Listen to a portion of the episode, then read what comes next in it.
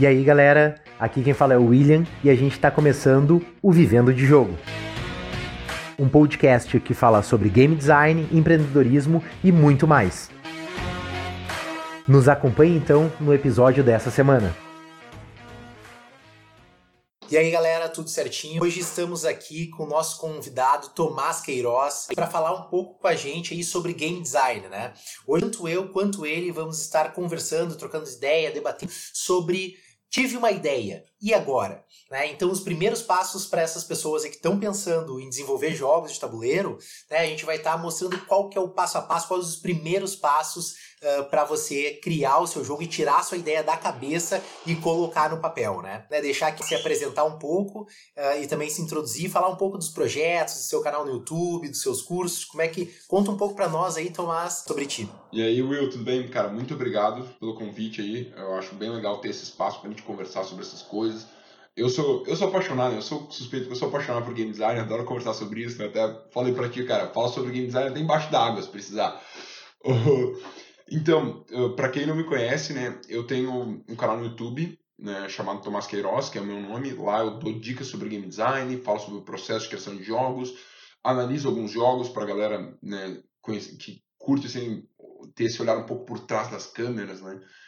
E também tem a Cordillera Games, né, que é nossa empresa de jogos de tabuleiro, que a gente quer produzir jogos de tabuleiro de qualidade premium. Né? Nós temos um jogo lançado, que é o Alumbra, que as pessoas podem achar no nosso site, podem achar nas nossas redes sociais, Cordillera Games, vocês acham a gente no Instagram e no Facebook. Lá vocês conseguem o link para o nosso canal no YouTube e para os nossos outros conteúdos, né. E, cara, eu tô sempre querendo dividir conhecimento sobre game design, né, tô sempre falando sobre isso. E né, já está aí nas construções um curso online, né? A gente pretende lançar um curso online aí final de maio, começo de junho. Estamos correndo aí com tudo para ver se a gente consegue produzir esse conteúdo para a galera aí. Mas vamos ver, por enquanto é só o teaser aí para vocês saber que vai ter um curso online. Mas mais para frente a gente vai soltar mais notícias. Quem tiver nas nossas redes sociais vai estar sabendo sobre isso. Se inscrever no nosso newsletter, no nosso site também, vai ter acesso a essas notícias em primeira mão. Muito massa, muito massa. Então, não deixem também de seguir a Cordillera Games, né? E também se inscrever tanto no canal da Lentes quanto no canal do Tomás Queiroz aí, pra estar ligado em dicas aí sobre game design. O Tomás foi uma das pessoas que eu me lembrei, assim, também vendo os vídeos dele no Face, também lá nas comunidades também, né? Do Boarding Brasil e outras, sobre desenvolvimento, trazer ele pra trocar um pouco dessa ideia, né? Então, é muito comum, assim, né? Eu compartilhando um pouco da minha experiência, que a gente tinha, assim, eu sou uma pessoa muito criativa, então eu tenho milhares de ideias de jogo por segundo, né? Então, tipo assim, o cara tá jogando um novo jogo, tá pensando em alguma coisa, tanto é que uma das dicas que é ande com o seu caderninho, né, no bolso ali, ou notepad aberto, pra tá sempre anotando a sacada que teve. Mas depois que eu tive a sacada, tipo assim, quero fazer um jogo muito massa que nem esse. Assim, nos conta um pouco como é que é o teu processo criativo, assim, o que acontece? Tu teve a ideia do jogo assim, brilhante, quero aprofundar essa ideia, né? O que tu faz logo depois, assim? Muito bom, Will, cara, muito boa a tua dica, porque eu também sempre falo para todos os meus alunos, falo, cara, que essa é a maior ferramenta de um game designer, é um caderninho, né? Esse aqui não é o que eu carrego comigo, né? Esse é o que fica do lado aqui do meu computador, que eu escrevo, o que eu carrego comigo é um pequenininho, porque eu consigo, que nem o teu, ele é menorzinho, que eu consigo colocar no bolso, porque ele tá sempre no bolso, qualquer lugar que eu vou, sempre levo. E eu não gosto de cadernos com linhas, né? Eu também... Eu tenho um problema com caderno com linha, eu gosto daqueles moleskines, né? Sim. Eu uso o que tem, porque eu vou pegando os caderninhos pequenos que tem aqui pela casa. Às vezes tem linha, às vezes não tem, mas eu prefiro sem linha normalmente, porque se eu quiser desenhar alguma coisa é mais fácil do que um caderno com linha. Mas eu concordo que eu falo para meus alunos, falo, cara, é a minha carteira, meu celular e meu caderninho, assim, eu sempre saio com eles, porque nunca sabe quando tu vai ter uma ideia, né? Nem que seja só para anotar, né? Eu sempre digo, cara, eu já tive ideia de jogo meditando, né? Eu acabei minha meditação, fui lá e anotei a ideia, assim, né? Então sempre é importante, né? Mas eu acho que tu estava comentando, eu acho que foi muito legal, assim, antes de entrar necessariamente no meu processo, assim, eu acho que tu levantou uma pergunta muito bacana, assim, uma sugestão, nem uma pergunta, que sobre o processo de criação de jogo, né? Todo mundo acha que, cara, muita gente acha que for criar um jogo, tu tem que, cara, do nada vai bater aqui o raio na tua cabeça e tu vai ter uma ideia de um jogo brilhante que tu vai fazer, né? Não precisa ser assim, né? Um exercício muito importante de game design, e eu falo isso para várias pessoas, né, alunos, palestras, eu falo isso, é fazer uma inovação incremental, que a gente chama, né? E eu sei que tu está ciente disso, porque tu estuda administração e tal, né? Que é a questão, pega um jogo que funciona, daí se tem algo naquele jogo que te incomoda ou que tu não gosta, tenta mudar esse jogo, tenta criar um novo jogo mudando só essa mecânica, né? Fazendo uma inovação incremental nesse jogo, né? Tu não tá criando do zero, tu tá só melhorando um pouquinho aquele jogo. E é incrível que teve vários jogos que nasceram disso, né? O Resistance, né? Ou Avalon, né? Depende de como tu chama o jogo. Ele inspirou o Secret Hitler, né? O jogo Secret Hitler, ele foi uma inovação incremental do Resistance. Ele pegou e olhou o Resistance e ele viu, tipo, cara, não gosto dessa mecânica. Ele não gostava da mecânica de poder ter 3 jogadores numa missão. Porque aquilo, tipo, não ficava uma situação de acusação muito legal. E dele, cara, se for sempre só 2 jogadores, isso cria uma situação muito mais tensa. E ele criou o jogo Secret Hitler só em cima disso. O jogo Secret Hitler, pra quem não conhece, cara, bombou no Kickstarter. Era um jogo que eles disponibilizaram de graça. Depois eles fizeram uma versão premium no Kickstarter que bombou, assim. E eles são uma empresa bem grande agora, que nasceu de uma inovação incremental, né? E outro jogo dessa mesma empresa, né, foi o Cards Against Humanity, né, que eles fazem vários jogos polêmicos aí, que também é uma temática adulta em cima do Apples to Apples. Então, eles têm bastante, assim, de pegar uma coisa e melhorar. E quando tu fala isso, eu acho muito real mesmo, porque quantas vezes a gente não se pegou jogando RPG, por exemplo, era pequeno, né, tipo no ensino médio, e eu pensei, cara, quero criar uma classe nova pro vampiro, que é o jovem storyteller, né, pro vampiro, quero criar habilidades novas, então a gente não criou em cima de um outro sistema que já existia, né, então isso é uma boa sacada mesmo de game design, o cara pegar uma coisa e já começar construindo em cima daquilo, como também, falando de jogos digitais, existem muitos patches aí, mods famosos, né, como o CS em cima do Half-Life, que tu não precisava construir toda a base, mas tu buscar o teu diferencial ou corrigir os problemas que um outro jogo apresentava, né? Então acho essa também uma sacada bem bacana, porque a gente tem experiência como jogador, né? Exato, e todo mundo tem, não todo mundo, mas grande parte das pessoas teve sua primeira experiência como game design, que a gente falou, quando criança, né? Jogando algum jogo que a gente muda alguma regra que a gente não gostava, mudava alguma outra coisa que a gente não gostava, até, cara, no próprio, sei lá, pega-pega, esconde-esconde que a gente jogava, tipo, cara, tinha nossas regras da casa ali, né, cada um fazia suas regras, a regra da casa em si já é um game design, né, já tá fazendo um game design, né? Então, eu acho que todo mundo já vai experimentando game design, mas isso é muito da questão da criança, né, a criança não tem medo de errar, a criança não tem medo de fazer uma coisa ruim, e daí a gente vai crescendo e vai se tornando mais caxias, né, que nem é o termo que a gente usa, aí no sul, né? É, tipo, cara, é o cachismo, o cara vai ficando, não, tem que seguir as regras. Cara, não, eu falo sobre isso, né? Eu comento. Cara, eu acho que o game designer, o cara criou o jogo para ser jogado daquele jeito, sem dúvida. Mas tem uma coisa que tu não gosta e tu vai deixar de jogar o jogo porque tu não gosta daquela regra específica, cara, vai em frente, muda essa regra, por favor. Eu prefiro muito mais que tu jogue o jogo mudando uma regra que eu criei do que tu não jogar meu jogo. Né? O jogo é para ser uma ferramenta de diversão, né? É para se divertir, né? Então, a maioria das pessoas experimenta quando criança, né? Essa brincadeira de game design, né? Então, é só a gente lembrar disso, né? Que tu pode usar isso.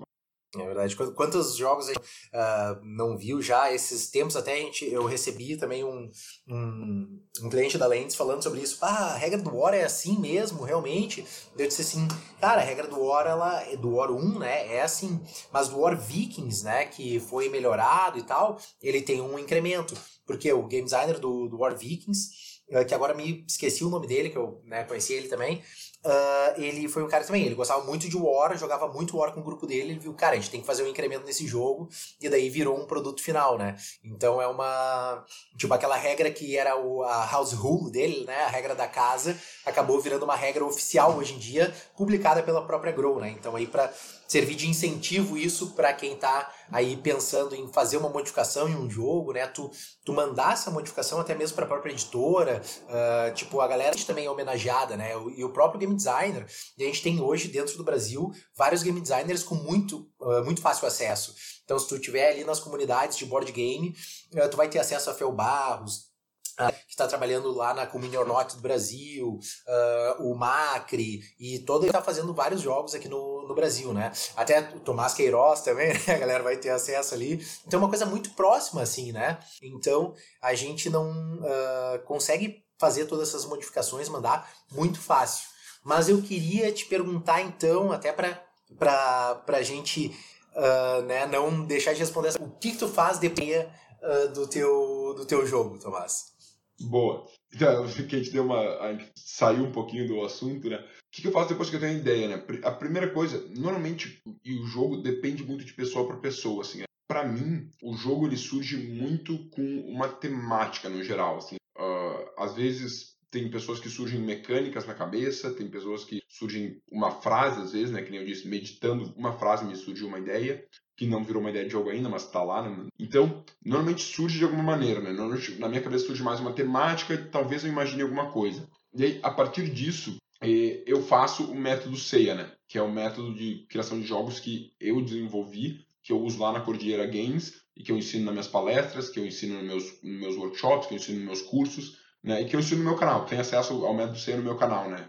Gratuitamente, né? Porque eu quero dividir esse conteúdo. Que o CEIA, ele nada mais é do que uma ferramenta de brainstorming, de visualização, uma ferramenta de visão, né? Ele cria uma ferramenta de visão e o método CEIA, ele é focado no desenvolvimento de jogos para tocar os jogadores, né? Para focar no sentimento, na experiência que o jogador vai viver e não focado em produzir na parte técnica, né? Ele é focado em como o jogador vai viver isso, né? Eu digo que ele é um método de criação focado no ponto de vista do jogador e não no ponto de vista do desenvolvedor, né? Então, o que eu faço? Eu tenho uma ideia e eu passo pelo método CEIA. O método CEIA são 3 passos, como diz, né? S-E-A. O primeiro passo é o sentimento, né? Qual sentimento eu quero que o meu jogador sinta quando ele está jogando esse jogo? Por exemplo, se sentir poderoso. Esse pode ser um sentimento, né? Que é o sentimento do D&D, por exemplo, é se sentir poderoso. E vários jogos são sobre Power Fantasy, né?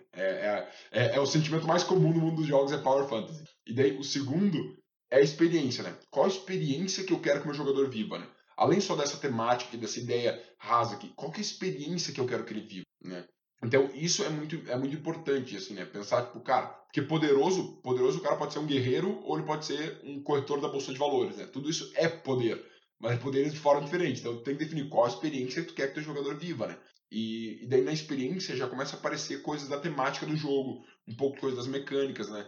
Que nem o sentimento do Alumbra é ser capaz de ler o teu oponente. E a experiência é vivendo um duelo intenso onde toda decisão importa. Então, tipo, ali eu já falo, um duelo, então, é para 2 jogadores, né? Onde um duelo rápido e intenso, né? Então, ser rápido, um jogo ser curto é importante. Onde cada decisão importa. Então, cada carta do jogo tinha que ter um impacto, né? E o último passo do método CEIA, que é o passo que as pessoas mais esquecem quando estão desenvolvendo jogos, que é a audiência, né? Qual que é o público-alvo, né? Quem é que vai estar jogando esse jogo? Né? Então, isso é muito importante de tu entender, né? Porque o teu público-alvo vai tomar várias definições, né? E eu sei que tu sabe disso, né? Porque tu comentou, cara, que tu desenvolve jogos às vezes para empresas e tudo mais.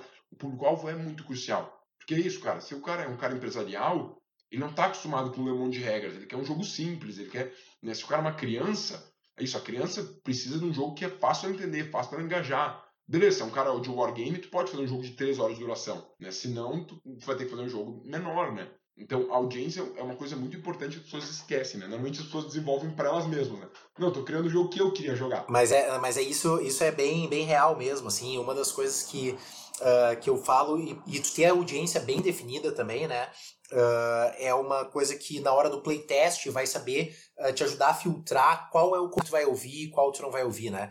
Porque eu dei o exemplo na primeira aula que tá aqui no canal da Lentes. Na hora de playtest, eu falo assim, quando a minha mãe vem e diz assim, esse jogo tá muito difícil, tipo, se eu tô fazendo um jogo pra família, eu tenho que ouvir o comentário dela com um peso muito alto.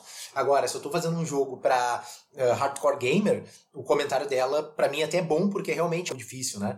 Então, é uma coisa bem bacana essa metodologia, esses passos. Eu também, essa coisa, quando eu comecei a pensar na experiência e no sentimento do usuário, em primeiro lugar...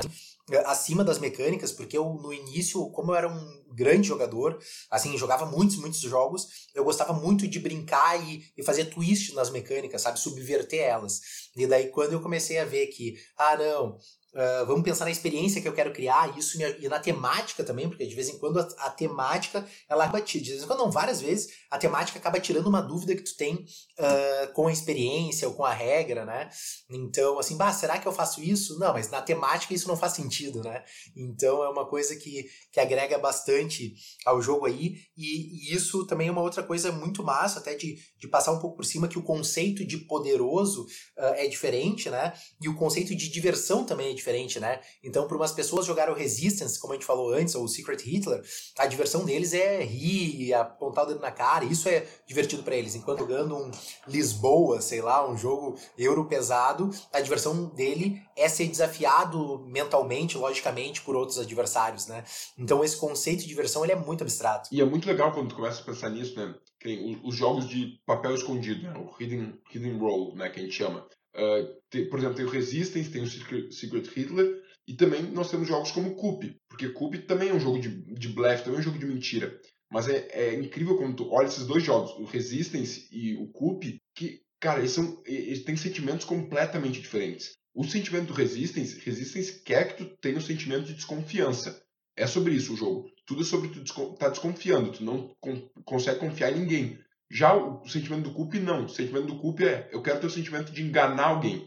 Porque todo mundo tá se enganando, né? É isso que eu digo. O culpa é muito diferente. O sentimento é, cara, eu sei que tá mentindo, mas vou deixar. Tá ligado? Vou ver até onde eu vou te deixar mentir. Enquanto no Resistance é, cara, quem é que tá mentindo? Quem é que tá falando a verdade? Então são dois jogos meio que de mentira, só que são sentimentos muito diferentes. O culpa quer te dar o sentimento de enganar alguém. E tá tudo bem, porque tu sabe que tá sendo enganado e tu sabe que tá enganando. O Resistance, não, Resistance é sobre desconfiança, né? Então é muito importante tu ter uma visão, né? O que eu digo, cara, o ser é um método de visão, mas é importante tu ter algum método de visão, tu escrever qual é a visão do teu jogo em algum lugar, porque isso vai guiar todas as tuas decisões, né? Cara, se é sobre desconfiança, tudo no jogo tem que gerar mais desconfiança, né? Se é sobre Power Fantasy, sobre ser poderoso, tudo no jogo é sobre tu se sentir mais poderoso, né? Então, tu ter essa visão é muito importante para tu não perder o caminho quando tá desenvolvendo, quando tá recebendo feedbacks, né? Se a galera procurar método CEIA, método SEA, né? Acho o vídeo que eu apresento o método, né? Que é um vídeo um pouco mais longo, que é um vídeo mais... é um vídeo bonitinho, editado e tal, que eu apresento o método e pode ajudar a ter essa ferramenta de visão, assim, porque eu digo, cara, esse é o método, né, que eu aconselho para ter uma ferramenta de visão, mas eu acho importante definir uma visão para o teu jogo, independente do método de visão que tu esteja usando, porque ele vai guiar todas as tuas próximas decisões. Sim, não, todos os frameworks, eles são muito bons para quem está começando no mundo do game design, e até para galera mais experiente, né, ver se o jogo dele, que ele está em desenvolvimento, bate e passa nesses frameworks. E a área de game design ela é uma área relativamente nova, né? Começaram a ser tratados de maneira séria e acadêmica recentemente. Não tem tantos frameworks quanto tem outras áreas mais clássicas, né? Como marketing, como administração e etc. E é uma coisa bem bacana. Mas depois, então assim, tu chegou, pensou na experiência que tu quer criar, na tua audiência... E no sentimento, o que é o próximo passo? Assim, agora eu quero fazer esse jogo.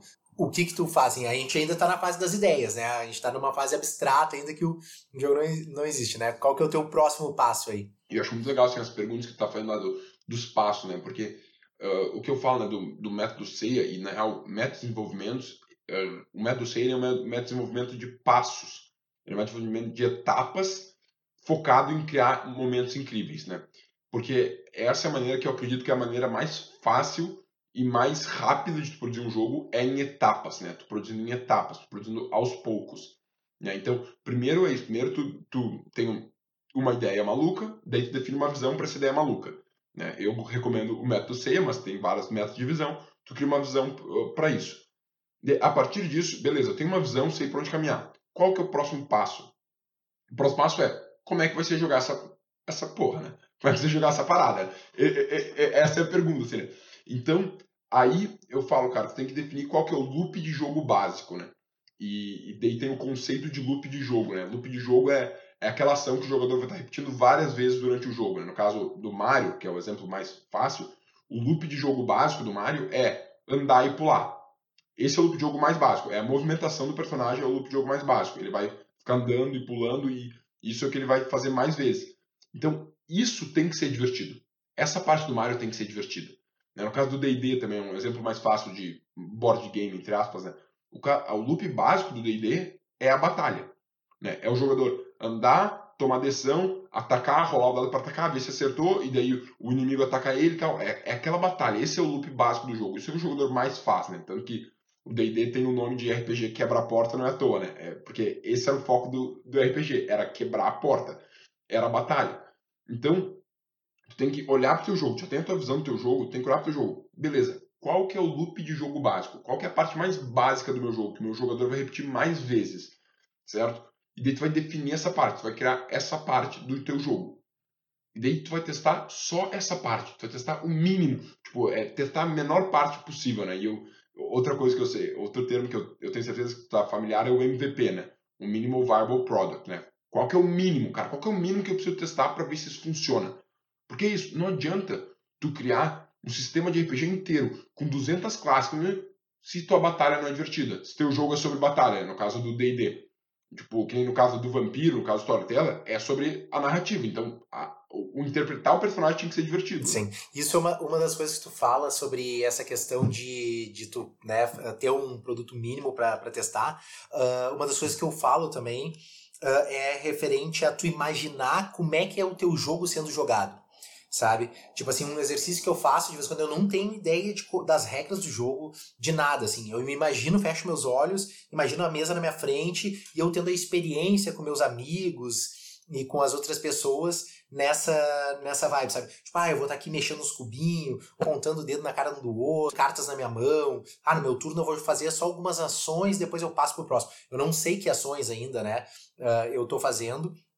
Mas eu imagino a experiência muito semelhante que a gente teve, né, com outros jogos, mas eu imagino a experiência que eu quero criar dentro daquele jogo, e daí eu penso assim, e daí tu entra no turno, né, porque o turno geralmente o cara repete mais, né, então assim, o que tu vai querer que o teu jogador faça over and over again, né, tipo assim, então que ele vai repetir todas as vezes, porque o jogo de tabuleiro é um processo muito mecânico, né, então todo turno tu vai fazer o passo A, B e C, A, B e C. Então, e esse ABC tem que ser legal, né? Então tem que ser divertido. É muito engraçado ter comentado o que eu lembrei agora, que é uma coisa que eu nem lembrava. O segundo jogo da Cordillera, né, que a gente tá desenvolvendo, que já tá nos finalmente aí, né?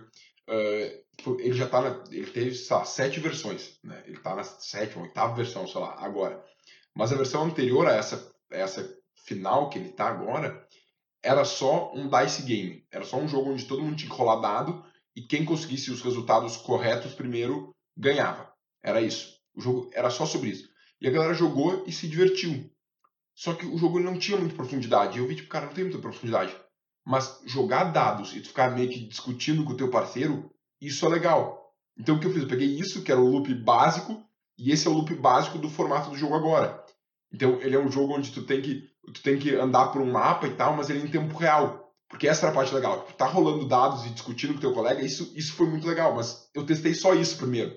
Então só isso deu certo, beleza, agora que isso deu certo, vou acrescentar um mapa, vou acrescentar personagem, vou acrescentar um objetivo, mas a parte de rolar dados, eu já sabia que ela era divertida antes disso, né? E tu me lembra também uma coisa, desculpa te interromper até, que é uma vez eu vi um vídeo no YouTube falando sobre o Clockwork Game Design, uma coisa assim, que ele falava que a criação de um jogo, ela funcionava tipo as engrenagens do relógio, né? E daí tu tem que ter aquela engrenagem central, que no caso do teu jogo era o rolar dados e se divertir, e daí depois tu começa a colocar as outras engrenagens ao redor da mecânica central, né? Para que todas as mecânicas, todas as regras que tu cria dentro do teu jogo, elas colaborem pra coisa mais legal. E isso ainda me lembra outro exemplo que eu li uma vez, foi de um jogo chamado Guillotine, que é um jogo que eu nunca joguei, mas eu li um Dev Diary sobre isso. Tu tinha... era um jogo super divertido lá, que os caras tinham que ver pra quem não ia pra Guillotine. Existia uma carta que bloqueava o jogo por 3 turnos, sei lá, era uma carta que ela quebrava o fluxo básico do jogo. Imagina dentro do teu jogo que é legal rolar dados, ter uma ação, um poder especial que deixa o cara sem rolar dados por 3 turnos. Então isso quebrava a experiência do usuário, tanto é que todo mundo jogava aquela carta fora, né? Então, por isso que é importante a pessoa, o game designer, né, a pessoa que está aqui nos assistindo e criando seu próprio jogo, pensar nisso, do que é o núcleo do meu jogo, né? Do que é legal e que coisas eu vou colocar junto para deixar mais legal ainda, né? Eu acho que isso, na realidade, até a gente... Para mim, a gente avançou muito no desenvolvimento, né? Porque encontrar a parte divertida é engraçado, assim, porque no método CEIA, né? Eu falo que o método CEIA ele tem 5 passos, mais ou menos, que é o CEIA, que é a visão, né? Primeiro tu define a visão do teu jogo. Depois tu define o loop básico do teu jogo, que é a menor ação que o teu jogador vai fazer, né? Seja pular com o Mario e tal. Depois tu cria o loop essencial, que o loop essencial é isso, né? Tipo, o que eu preciso para estar vivendo essa experiência? Que o loop básico, o cara não está vivendo a experiência. Ele está só vivendo muito pequeno, assim. Então, ele precisa do loop essencial para viver a experiência do jogo. Depois disso, tu vai encontrar a diversão, com a parte realmente divertida do teu jogo. Depois, tu vai encontrar os momentos mágicos. E, por último, é o balanceamento. Então, eu coloco o balanceamento como a última coisa no desenvolvimento do jogo. Mas, então, para mim, a diversão, ela é bem mais avançada, assim, né? Mas eu concordo, eu não conhecia o termo de Clockwork Game Design, porque eu falo é finding the fun, né? Tem que achar diversão e tudo no teu jogo tem que apontar para a parte divertida, né? Mas eu acho que antes disso, né, voltando ali a criando a imagem do como é jogar teu jogo, eu achei muito legal o que tu falou, tipo, cara, eu penso em como eu quero imaginar aquela sensação de jogar, pegando muito em memórias minhas, né? Tu falou isso. Eu achei muito legal, porque eu falo muito sobre isso, eu falo em todos os lugares que eu vou, eu falo sobre isso, tem um vídeo que eu falo sobre isso, sobre a importância de repertório, né, sobre a importância que tem de jogar. Eu falo, cara, tu precisa jogar mais jogos, né, no vídeo eu basicamente falo sobre isso, tu precisa jogar mais jogos. E não só jogar pra se divertir, tipo, não jogar curtindo com a galera, joga estudando. Cara, por que essa parte é legal? Por que isso aqui funciona? Por que isso aqui não funciona? Porque aí tu vai estar criando um repertório, tu vai estar criando um banco de dados na tua cabeça de mecânicas, de sentimentos, de ações. Tu vai estar criando esse banco de dados. E daí quando tu estiver criando, tu vai ter esse banco de dados para te pegar. É isso, tu falou, memórias que eu já tive. Tipo, cara, eu quero que seja mais ou menos assim. Ah, então tá bom, então vou puxando aqui uma coisa daqui, uma coisa dali e vou fazendo um Frankenstein. Porque criar jogo é isso, criar jogo é fazer um Frankenstein. Eu faço uma analogia nessa questão da criação de jogo sempre com a questão do vocabulário, né? Então, que criar um jogo é como tu construir um poema, porque é arte também, mas como tu construir uma frase, né? Então, se tu tem só 2 palavras no teu vocabulário, que é war e uno, por exemplo, tu só vai conseguir criar war, uno, uno, war, uno, uno, sabe? Tipo, uma pessoa não alfabetizada falando. Então, pra que tu possa se alfabetizar, tu precisa ir atrás de novos jogos, jogar eles, mas jogar eles de maneira consciente, né? Porque assim como um diretor de cinema vai no cinema e fica aquilo como entretenimento, como é o caso do jogo, a gente tem que estar com o nosso olhar crítico, pensando o que o cara fez que funcionou, que mecânicas ele está usando. É mais a tu entrar na selva do que tu dar um passeio no parque da Disney, entendeu? Sabe que tu tem que estar realmente dentro e explorando e pensando nas possibilidades. Então é uma coisa que também é uma outra dica que eu sempre dou pra galera, é isso, cara, tu precisa jogar, sabe? Porque o problema hoje no teu jogo já foi resolvido por outra pessoa, né? Eu digo, cara, tu não é o escolhido, tu não é o Neil, sabe? Tipo assim, alguém já passou por isso e tá resolvido, só tu precisa buscar muito mais, né? Por isso que eu acho que também é uma fase de... muito importante nessa fase do jogo, até pra ter essas memórias e ver isso, é buscar no Board Game Geek, na Ludopedia, usando a pesquisa avançada, como, né, jogos semelhantes a essa tua ideia que tu está tendo, para saber o que a galera tem feito, qual o estado da arte, né? Exatamente, cara, muito bom toda a tua analogia da selva é muito boa, e isso é crucial. Tipo, eu falo nesse exemplo, no meu segundo jogo, eu falo nesse vídeo, eu comento desse exemplo, eu tava tendo uma questão de interação, porque era um jogo em tempo real, então a interação entre times estava pequena, porque tu fica focado muito no teu time. Daí o que eu fiz? Eu fui lá no BGG, procurei jogo real time, cliquei na mecânica real time e comecei a olhar todos os jogos de real time. E fui olhando como é que eles faziam. Eu procurava vídeo no YouTube de como é que jogava o jogo, porque é isso, eu não ia conseguir jogar os jogos. Então, eu comecei a procurar vídeo no YouTube sobre como jogava os jogos. Cara, passei um dia inteiro, sem brincadeira, eu passei tipo 6 horas só pesquisando jogos em real time para ver quais interações que eles estavam fazendo. Depois dessas 6 horas, eu pensei numa ideia pro meu jogo. Tipo, posso ir por aqui. E isso é uma coisa muito legal, porque eu gosto muito de ler regras, né? Então uma coisa que eu fiz muito na Lentes também, que foi ler regras e explicar regras, até a gente desenvolveu uma metodologia própria para isso. E então sempre quando eu vou fazer a pesquisa, eu baixo o manual de regra da galera, no BGG, na Ludopédia, e daí eu começo a ler as regras pra saber, porque sempre tem um caso especial que só acontece naquele jogo, coisa assim.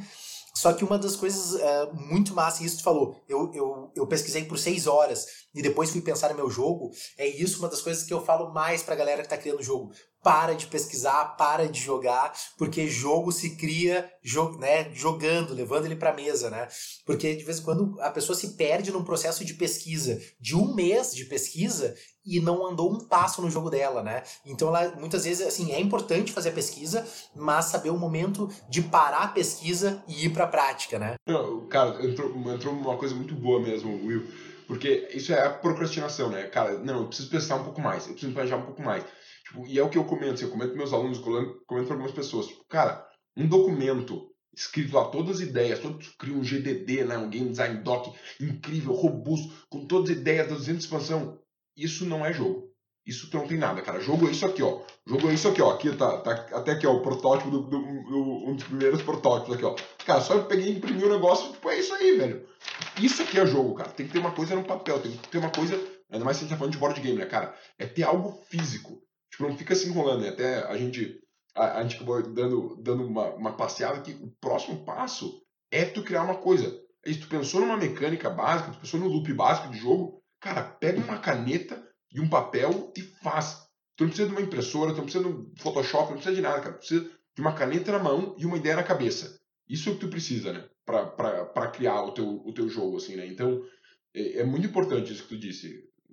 Documento não é jogo. Não, isso aí, isso é. Eu até estava falando aqui dentro do meu caderninho, tinha uma peça de um jogo que eu estava fazendo um tile placement também, comecei a riscar, cortar os negócios, e eu sempre digo, o jogo que eu mais gosto de ver é aquele jogo que está numa folha de caderno, rabiscado e tal, ou com a arte do Paint ali do computador mesmo, sem muito apego, porque significa que esse cara tá desenvolvendo, né? Tipo, work in progress, né? Então ele tá ali fazendo a coisa acontecer e ele tá buscando um resultado. Porque muitas vezes, quando tu para criar um jogo na tua cabeça e de papel ali no GDD, ou tentar escrever a regra antes de realmente colocar o jogo na mesa, acaba que um jogo de papel, né? Um jogo na tua cabeça, um jogo que funciona naquele editor de texto. Mas os jogos se criam realmente em muitas sessões de playtest, com várias pessoas diferentes jogando, mas ainda nesse primeiro nível, nem de levar para outras pessoas, né? Mas para um grupo bem fechado, ou até mesmo tu fazer playtests contigo mesmo. Tipo, eu queria saber um pouco até como é que foi o teu jogo, por exemplo. Tu tinha um jogo para 2 pessoas... Tu jogou bastante tempo contigo também, contra ti mesmo, pra testar algumas mecânicas ou coisa assim? Ou tu sempre conseguiu pegar players e meter na mesa? Cara, é porque eu sempre, no caso, eu sempre tive pessoas pra jogar comigo, né? Eu tinha minha companheira na época, então ela jogava bastante comigo, ela testou bastante comigo, ou, na verdade, como eu também desenvolvia quando eu tava lá em Porto Alegre, eu tinha meu pai pra desenvolver, pra jogar comigo, eu tinha uns amigos e tal, então eu sempre tive gente pra testar. Porque, animais, porque parte do Alumbra é tu prever o que o cara vai fazer. Então, é difícil eu jogar os dois lados, né? Porque eu já sei o que eu fiz, né? Então, seria difícil eu jogar os dois lados. Mas teria como, assim. E eu aprenderia muita coisa mesmo assim, né? Só como ele é um jogo simples, ele passou ali de uma fase inicial muito rapidamente, né? E essa é outra dica que eu dou, né? Essa é uma dica muito importante que eu dou. Cara, crie jogos pequenos. Crie jogos simples. Porque um jogo grande, ele demora muito tempo para fazer. E vou te dizer, no meio do caminho, tu vai se desestimular e tu vai desistir dele. Então, crie jogos pequenos, sabe? Tipo, cara, eu criei o Alumbra de forma... Levou anos, porque eu trabalhava muito pouco nele. Mas se eu pegar todos os meses dele, eu criei o Alumbra em 6 meses. Né? Eu criei o Alumbra em 6 meses. Por quê? Porque era um jogo muito pequeno. É um jogo de 36 cartas, que só tem 6 cartas. O resto é cópias da mesma carta. Os 2 decks são iguais. Cada deck tem 18 cartas e eles são iguais. 3 cópias das mesmas 6 cartas. E isso me permitiu criar um jogo e aperfeiçoar um jogo muito rapidamente, né? Porque quando é um jogo complexo é isso, cara. Demora para entender o que está acontecendo ali, para balancear. Tudo é mais demorado, né? Então, cara, faz um jogo, termina um jogo, porque... Não, e a experiência que tu tem de terminar um jogo é uma experiência crucial. Tipo, é uma experiência muito única, assim. Tu terminar um jogo, tu ir do começo ao fim de um jogo te ensina muita coisa, né? Porque senão... Tu vai só ficar começando jogos, tu nunca vai saber como é que é terminar. A terminar é a parte difícil. terminar um jogo é a parte difícil, né? O princípio de Pareto, não sei se tu é familiar com o princípio de Pareto. Sim, sim, sim. Que os 20% final são 80% do tempo, né? Então, 80-20 e tal. Não, mas é isso. Não, e isso até é um tema, até para talvez uma outra conversa, sobre isso. Quando o meu jogo está finalizado, né? Porque é difícil a galera parar de criar, né? Mas uma das outras dicas também para a galera que está pensando em criar jogos grandes, porque muitas vezes eles são jogadores, né, desse tipo de jogo. A primeira dica é isso, né, que também é mais difícil de tu produzir um jogo complexo, né, então falando na parte de produção, quando tu vai levar para uma editora, ou tu vai fazer um protótipo, ou coisa assim, ele acaba sendo muito mais caro, o que diminui tanto a aceitação dele, quanto também a facilidade de tu levar ele para a vida real.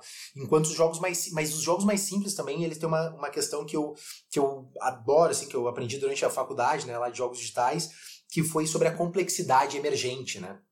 A complexidade emergente, que é aquilo, um set de 2, 3 regras, gerando N regras, né? A partir da interação entre elas. Então, dessa forma, e isso é a coisa mais bonita, tanto é que, por exemplo, King Domino é um jogo que eu acho muito foda. Ele é um jogo, pra mim, não, sabe? Porque eu gosto de jogos mais pesados. E eu gosto de tile placements, eu gosto muito de King Domino.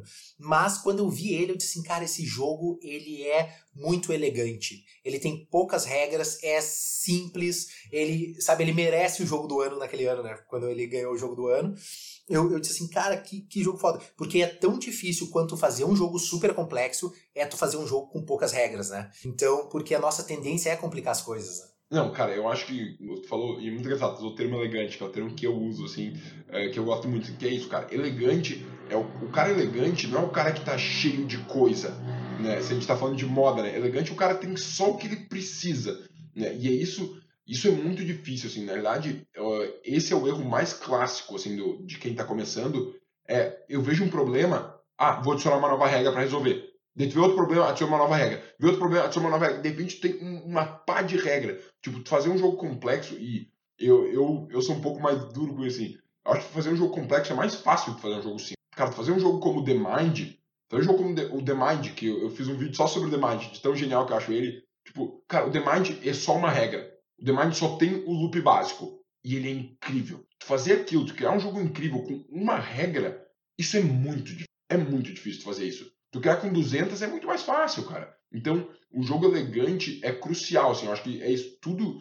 E eu sempre falo, cara, tudo tem que existir no teu jogo pra tá fortalecendo a experiência. Se existe alguma regra, qualquer coisa no teu jogo que tá mantendo a experiência no mesmo nível, não é nem piorando, só mantendo no mesmo nível, tira. Porque ela não precisa existir. Se tá mantendo no mesmo nível, ela não precisa existir. Tudo tem que estar para melhorar, tipo, um jogo, o King Domino, ele é muito elegante, eu adoro o King Domino.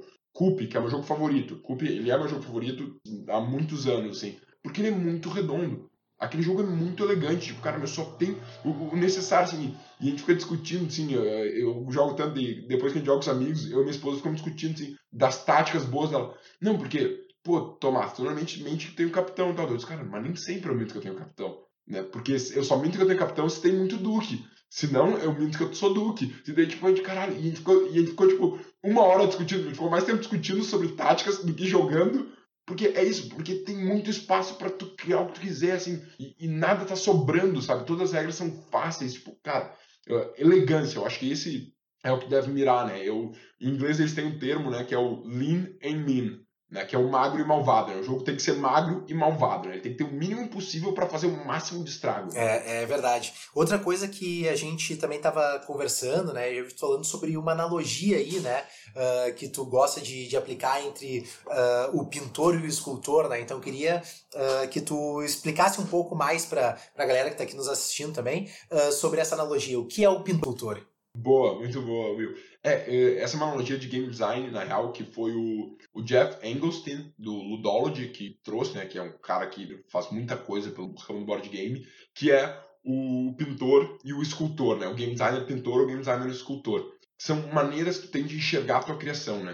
O que é o game designer escultor? O game designer escultor é o game designer que joga tudo dentro do seu jogo, meu. O cara coloca um sistema de batalha, sistema de personalização, sistema de troca, caralho, o cara coloca 200 coisas no jogo dele, e daí ele começa a jogar e vê, peraí, isso aqui não tá legal, daí ele vai lá e tira o sistema de personalização dele, o sistema de batalha também não tá legal, tira o sistema de batalha, ele vai tirando coisa do jogo dele, né? Ele começa com um jogo gigante e ele vai esculpindo, né? Por isso que ele é um escultor. Ele vai esculpindo o jogo dele no meio daquele bloco até encontrar um jogo ali no meio, né? E o outro método de trabalho é o método do pintor, que é o cara que começa com uma tela em branco, ou seja, começa sem nada, sem nenhum jogo ali, e coloca uma coisa, ele faz uma pincelada, ele coloca uma mecânica ali no jogo. Ah, ficou legal isso aqui, ele adiciona uma outra camada, ele vai pintando, ele vai adicionando coisas até que ele chega no jogo final, que é a tela dele pronta, né? Então, basicamente, né, se a gente for resumir, é o design de subtração, o cara que tá tirando coisas, e outro é o design que vai adicionando, né? E, cara, eu até tenho um vídeo que eu explico um pouco melhor esses termos, mas isso já dá para entender. E eu sempre recomendo todo mundo a trabalhar como pintor. Principalmente isso está começando. Porque o problema do escultor, o problema do cara que coloca muita coisa, é quando tu olha um jogo cheio de coisa que não tá funcionando, tu não sabe o que não tá funcionando. Porque tem muita coisa para não funcionar, né? Então, exige muito mais experiência tu saber o que não funciona quando tu tá vendo uma montanha de coisas. Já quando tu tá começando, é muito mais fácil, tu olha, tu faz uma coisinha pequena, que é um método que eu ensino, um método que eu aconselho usar, que eu uso a maioria das vezes. Às vezes eu pego e viro escultor, mas a maioria das vezes eu sou pintor, que é, tu começa com um pouquinho. Esse pouquinho tá funcionando, aí tu acrescenta uma coisa. Tá funcionando, aí tu acrescenta uma. Daí tu acrescenta mais uma coisa, opa, não tá mais funcionando. Beleza, tu sabe que é a última coisa que tu acrescentou, porque antes de tu acrescentar aquilo, tava funcionando. Então agora que quebrou, tu sabe que ou tu tem que mudar essa coisa nova que tu acrescentou, ou tu tem que tirar ela. Já quando tu tem um monte de coisa e não tá funcionando, como é que tu vai saber o que não tá funcionando? Né? Então é muito mais difícil tu ser escultor. Por isso que eu recomendo todo mundo, cara, trabalhe como pintor. É surreal a gente ter essas duas visões. Quando a gente fala no método Agile, né? No método Agile de criação de software, no método Agile que startup usa método Agile, né? De Kanban, Scrum, Sprint e tudo isso. Todo mundo fala de tu ir incrementando aos poucos. Por que no Board Game Design a gente acha que tá tudo bem a gente colocar um monte de coisa e tirar, né? É só porque é fácil de colocar, né? Porque a gente não precisa programar nada, né? Porque é só fazer mais cartinha, né? Porque se tu disser pro cara do jogo digital, não, vamos criar aqui um sistema de batalha, um sistema de negócio, né? Depois a gente vê o que fica, tipo, o programador vai olhar pra ti e vai dizer, tá de brincanagem comigo, né? Então, por isso que eu sempre recomendo, sejam pintores, pessoal. Identifica qual tu é, e se tu for um escultor, tenta ser mais pintor, que vai ser mais fácil pra ti. Efetivamente vai ser mais fácil. Tudo bem ter momentos tu ser mais escultor, tu adicionar mais coisas, mas tenta ir crescendo aos poucos, né? Em vez de tentar ir reduzindo, né? É o que eu aconselho. Uma analogia que eu achei bem bacana, assim, a primeira vez que eu vi, e assim... eu acho que faz real total sentido, assim mesmo, né? Porque requer, tipo assim, tu tem uma base, né? Pra conseguir criar, tu tem, que nem quando tu vai fazer uma pintura, tu tem camada de azul aqui pra fazer o céu, depois eu vou colocar as nuvens, depois eu vou, né? Então é uma coisa muito mais legal, assim, até, e também porque tu tem menos variáveis pra controlar, como tu comentou antes, um crescimento. Eu sei que isso a gente faz vários testes AB, assim, quando a gente fala aqui de coisa de empresa, tipo, campanha de Facebook, ou e-mail, ou coisa, geralmente a gente faz teste AB. E é isso, né? Tu fazer o teste com a variável controlada é uma coisa muito, muito, muito importante para conseguir chegar no resultado que tu quer, né? E então, assim, pra gente retomar um pouco, assim, do que a gente tem... os passos a passos, então, depois que eu tive uma ideia e resolvi criar o meu jogo e ir pra frente com ele, resolvi assim, essa daqui é a ideia querida que eu tanto quero, então pode me corrigir se eu estiver errado, a gente, na opinião do Tomás Queiroz, a gente aplica o método CEIA, depois a gente segue essa linha entre o escultor e o pintor pela linha do pintor, né? Então de um design rápido, ágil, incremental, e também a gente vai rápido para o papel, né? Então, para prototipação e levar esse jogo aí para frente. Teria coisa que eu esqueci no meio dessas dicas que a gente pegou na conversa de hoje? Não, é por aí, assim, só uma coisa, eu não focaria no jogo querido, porque provavelmente vai criar um jogo merda, né? Provavelmente vai criar um jogo ruim. Então, ele não deveria ser tão querido, tipo, e é isso que tu falou até, que a gente não comentou tanto sobre isso, sobre ser rápido. Cara, teve uma ideia... Fez o teu CEIA, teve uma ideia, coloca no papel. Cara, coloca no papel agora. Tipo, é isso. O primeiro protótipo do meu segundo jogo, o meu primeiro protótipo do meu primeiro jogo, eu tive uma ideia, peguei uns papelzinhos que eu tinha em casa do jogo Academia, na mesma noite eu já tinha um protótipo. No meu segundo jogo, cara, eu pensei numa ideia, eu trabalhei umas 2 horinhas aqui na mecânica, imprimi, no dia seguinte eu já tava chamando gente aqui em casa pra testar. Eu nem tinha testado ainda com a minha esposa aqui, porque eu precisava de mais gente, porque era um jogo de leilão, precisava de no mínimo 3 pessoas. Então no dia seguinte eu já tava testando com pessoas, e eu vi o que não funcionava e, cara, já fui melhorando, porque só vai melhorar testando o teu jogo, né? Então isso eu acho que foi uma coisa que a gente não entrou, acho que é um bom pra gente terminar, assim, a nossa conversa, e, cara, só vai melhorar testando o teu jogo. Então não fica se enrolando, pensando muito tempo, né? Quem tu diz, cara, não fica fazendo documento, não fica pesquisando por semanas. Cara, é isso. Coloca no papel e testa. Esse é o único jeito que tu vai ver o que funciona, né? Porque tu comentou, na tua cabeça as coisas funcionam perfeitas. No papel não funcionam perfeitas. Então, testa o quanto antes. E testa, tu vai ver o que tá errado, melhora, rabisca o teu papel. Por isso que é importante ser no papel. É importante ser uma coisa fácil de produzir, porque é isso. Se deu errado, joga fora e cria outro. Né? Não fica muito tempo produzindo. Eu vi esses dias, eu vi numa dessas comunidades, Board Game Brasil, não sei qual delas, o cara, primeiro playtest do meu jogo. Cara, o jogo dele era mais bonito que jogo publicado. Tipo, ó, eu tinha um board bonitão, um player board, cubinho e tal. E eu pensei, o quanto esse cara tá disposto a ouvir um feedback negativo? E se eu disser pra ele que o board que ele desenhou a arte, que ele imprimiu lindo, não serve pra nada? Ele vai estar disposto a jogar aquele board fora? Dificilmente. Né? Então, por isso que é importante tu fazer um protótipo feio. Eu digo, cara, o protótipo feio ele é importante pra tu tá disposto a jogar ele fora. E dar o próximo passo no teu jogo, né? Porque tu precisa estar constantemente falhando para te aprender e melhorar o teu jogo, né? Teve um cara que comentou, né? Quando eu uso o termo que é meio pesado, mas mate seus bebês, né? Tem que estar disposto a matar os teus bebês. E daí o cara disse, ideias geniais nascem em cima de ideias mortas, né? De ideias que tu matou, né? Bebês saudáveis nascem em cima de bebês mortos. Ele disse isso, né? Tipo, ele usou o meu termo bebê, que é mais pesado, mas é verdade, né? Tipo, um jogo bom, ele nasce em cima de vários jogos ruins. Vários jogos que tu fracassou até chegar nessa versão, né? Várias versões ruins desse mesmo jogo, né? Então tem que estar disposto a jogar fora a tua ideia. Acho que essa é a grande lição, assim. A jornada é mais importante do que, né, o nosso ponto de chegada, né? Então isso daí é o processo de criar o jogo, né? Então isso é o que vai te dar a experiência como game designer, mais do que ter um jogo finalizado. E saber quando é o momento de tu pegar aquela tua ideia que tu achava genial, que seria o próximo jogo do ano, toda no lixo, e seguir em frente, né, com a tua vida e pro teu próximo jogo, isso que é uma questão de sabedoria também, né?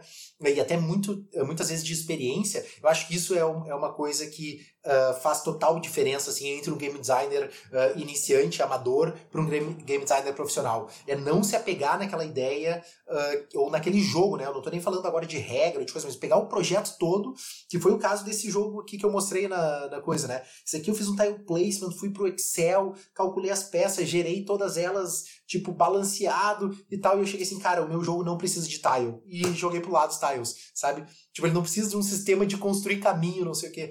E eu pensei assim, cara, isso daria um jogo muito legal, né? Tanto é que uma frase que eu uso sempre é, durante a criação de um jogo, uns 6, 7 outros jogos no meio do caminho, né? Então acho que isso daí do cara não ter apego e acabar com as ideias, as suas próprias ideias, né? Isso é uma coisa muito, assim, de quem é um game designer mais experiente. Não, e eu acho que... E é isso, tem que pensar, cara, uma ideia boa pode não entrar nesse jogo, pode entrar em outro. Tipo, esse meu segundo jogo tinha uma mecânica de leilão invertido incrível, que todo mundo adorava. Todo mundo falava, cara, nunca vi essa mecânica na minha vida. Tipo, cara, o que todo game designer quer ouvir, né? Só que não servia pro meu jogo. Eu tive que matar esse jogo, que as pessoas estavam elogiando muito, eu tive que matar ele. Então, cara, mas eu fui lá e salvei. Algum dia talvez eu vou fazer um jogo com essa mecânica. Talvez não, né? Mas o apego é isso, o apego na ideia macro e também na ideia micro. Às vezes, a parte que mais ama no teu jogo é a parte que tá impedindo ele de crescer, né? Mas, enfim, daí isso já é papo para outro vídeo, assim. Eu acho que para terminar aqui, acho que a mensagem que eu quero deixar é, cara, criem jogos, né? Não tenha medo, não fique esperando a próxima coisa conveniente. Cara, tu só precisa de uma caneta na mão e uma ideia na cabeça. É isso que tu precisa para criar, sabe? Começa a criar agora, tu vai criar um jogo ruim, amanhã ele pode ser um pouco melhor. Então acho que é isso, não tem que ter medo de criar. Não, é isso aí, então. Eu queria agradecer, então, né, em primeiro lugar, pelo teu tempo e por participar dessa conversa, né, junto comigo e falando sobre game design. Também Vou deixar aqui tanto no vídeo, também a gente vai estar na descrição também do podcast, porque esse aqui também vai se transforma num podcast que sai no Spotify. Na descrição lá, todas as redes sociais do Cordillera Games, pra galera conhecer os teus jogos, conhecer o teu trabalho e futuramente também conhecer aí o teu curso. Beleza. Will, cara, muito obrigado pelo convite. Eu acho que foi muito bacana que esse papo, eu falei pra ti, quando veio falar comigo, eu adoro falar sobre game design, né? Eu acho muito, muito interessante. Então, eu espero que a galera tenha curtido. Né, dá uma olhada nas nossas redes sociais, dá uma olhada no nosso canal, a gente está com vídeo semanal, toda quarta-feira a gente está lançando vídeo, em torno das 10 da manhã, quarta-feira 10 da manhã a gente lança um vídeo novo, certo? Tem vários vídeos falando exclusivamente sobre board game, sobre game design como um todo, porque game design é uma arte como um todo, né? Não interessa se tu tá fazendo jogo digital ou jogo físico, né? O que muda é a mídia, a área é a mesma, né? Game design ainda é game design. Então, pessoal, dê uma olhada lá, deixa os comentários aí se vocês curtiram esse formato, se vocês curtiram esse bate-papo, né? Porque eu e o Will, a gente tem conversado sobre coisas que a gente pode fazer. Se vocês curtirem, pode ser que a gente volte com outros assuntos aí. Tá certo? Cara, muito obrigado pelo convite e até o próximo vídeo. Continuem criando jogos incríveis. Obrigado então, pessoal. E não deixe de continuar acompanhando os dois canais para receber mais dicas aí sobre game design. Até a próxima!